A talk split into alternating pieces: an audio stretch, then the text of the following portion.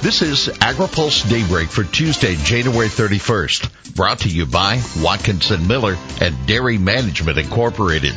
Good morning, I'm Jeff Nalley. Here's today's headlines. Vilsack calls on states to tap coffers for ag. Don't touch crop insurance, groups say, and new SNAP recommendations. Vilsack, states need to step up ag spending. Ag Secretary Tom Vilsack says he wants to see more spending by state and local governments to improve local marketing conditions for farmers and ranchers. Vilsack spelled out his vision for the ag economy yesterday, and it's one that can aid, he says, uh, he plans to refer back to consistently as Congress preps in the next farm bill. But his goals for diversified income streams for producers should also be pushed by state leaders who he argued are sitting on a bunch of money to make that goal happen. Why can't they invest in value added opportunities? What's preventing them from encouraging ecosystem markets in their state? Why aren't they investing in bio-based product manufacturing and creating opportunities for agricultural waste? How about using some of that money to support local and regional food systems? Maybe they can help with input costs, Vilsack said. You can read our full report at agripulse.com. Farm groups to Congress. Don't cut crop insurance. A broad array of farm groups is joining the crop insurance industry and urging the White House and congressional budget writers not to propose cutting the program's funding. Given the challenges faced by rural America and the crucial nature of crop insurance, cuts to the program should be avoided, the groups say in a letter to the Senate and House budget committees. Farmers, agribusinesses, lenders, and lawmakers agree that crop insurance is a linchpin of the farm safety net and it's crucial to the economic uh, and food and fiber security of urban and rural America. Similar letters went to the Biden administration and the House and Senate appropriations committees. Why it matters? Well, Congress is due to write a new farm bill this year. At the same time, House Republicans are pushing for a budget cutting deal with Democrats in return for supporting an increase in federal debt ceiling.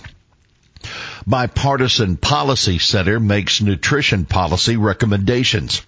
There is bipartisan support for the Supplemental Nutrition Assistance Program to incentivize the purchase of the healthful foods according to a new policy analysis released by the Bipartisan Policy Center's Food and Nutrition Security Task Force. The report focuses on encouraging incentives, not food restrictions, to develop more nutritious eating habits and says Congress should enhance SNAP employment and training programs. The kicker? Well, the task force report includes five key policy recommendations and more than 25 sub recommendations to strengthen SNAP and other nutrition assistance programs authorized in the Farm Bill. We'll have more AgriPulse Daybreak after this. Located in Washington, D.C., Watkinson Miller has been providing legal services to the agriculture industry for more than 30 years. The attorneys at Watkinson Miller possess a unique combination of knowledge, skills, and experience working with commodity boards and their partner organizations and the U.S. Department of Agriculture. Watkinson Miller is proud to serve the agriculture community by delivering top quality legal services that achieve cost effective results. Welcome back to AgriPulse Daybreak. Six states propose Colorado River modeling alternative to reclamation. Six Colorado River Basin states are proposing water reductions for protecting water supplies in Lake Powell and Lake Mead but the plan lacks official support from California, the river's largest water user. The Bureau of Reclamation gave the basin states until today to agree upon reductions. Under the six state plan, Arizona, California, and Nevada would reduce their water use by 250,000 acre feet if Lake Mead drops below 1,030 feet of elevation and by 200,000 acre feet if it drops below 1,020 feet. Additional reductions would be taken as necessary to keep Lake Mead's level above thousand feet. Colorado, New Mexico, Utah, and Wyoming would be encouraged to make additional voluntary conservation measures under the plan. Dry weather continues to impact Brazil's southern soybean farmers. Very dry weather in Brazil's southernmost state of Rio Grande do Sul continues to take a heavy toll on soybean fields there, while the harvest in the center west region of the country is slower than normal, that according to the consulting firm AgRural. AgRural recently cut its forecast for the Brazilian soybean harvest year because of the dryness in the south, and the firm says it's likely to do so again. Overall, Brazil has harvested about 5% of this year's soybean crop, or about 8 million tons. Brazil had harvested about 13 million tons of soybeans at this time last year. Philippines demand for pet food is growing an opportunity for U.S. exporters.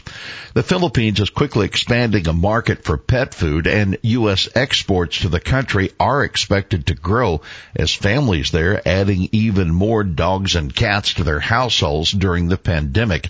That according to USDA's Foreign Agriculture Service. Total pet food sales in the Philippines reached $434 million in 2021, with a lot of that coming from the U.S. U.S. exported a record-breaking $51 million worth of dog and cat food to the country last year, up from 37 million in 2020. Though more local manufacturers recently showed interest in selling pet food, most pure breed pet owners prefer imported pet food, according to the FAS. Sesame labeling provokes CSPI petition. Food manufacturers are skirting new requirements to identify sesame as an allergen by deliberately adding it to their products. The Center for Science in the Public Interest said yesterday demanding FDA take action. Under a new rule effective January 1, sesame must be clearly identified as an allergen on food packaging when there is a risk of cross-contamination. But a petition filed by CSPI says at least five manufacturers and likely more have quietly begun declaring sesame at the end of their ingredients list without explanation or comment. Even small amounts of intentionally added sesame may be enough to trigger an allergic reaction, CSPI said. If companies can do this with sesame, there's nothing to stop them from adding other peanuts, milk, or other major allergens instead of cleaning the lines for allergens in between products. That the word of CSPI Director of Regulatory Affairs, Sarah Sorscher. Well, here's today's He Said It. You really do need to think about it.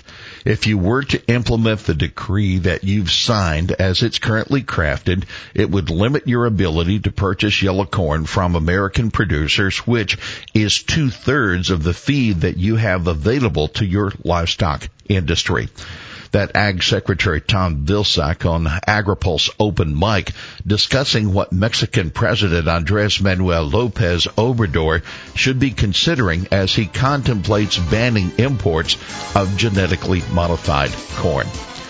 Well, that's Daybreak for this Tuesday, January 31st, brought to you by Watkinson Miller and Dairy Management Incorporated. For the latest news out of Washington, D.C., visit agripulse.com. For AgriPulse Daybreak, I'm Jeff Nalley.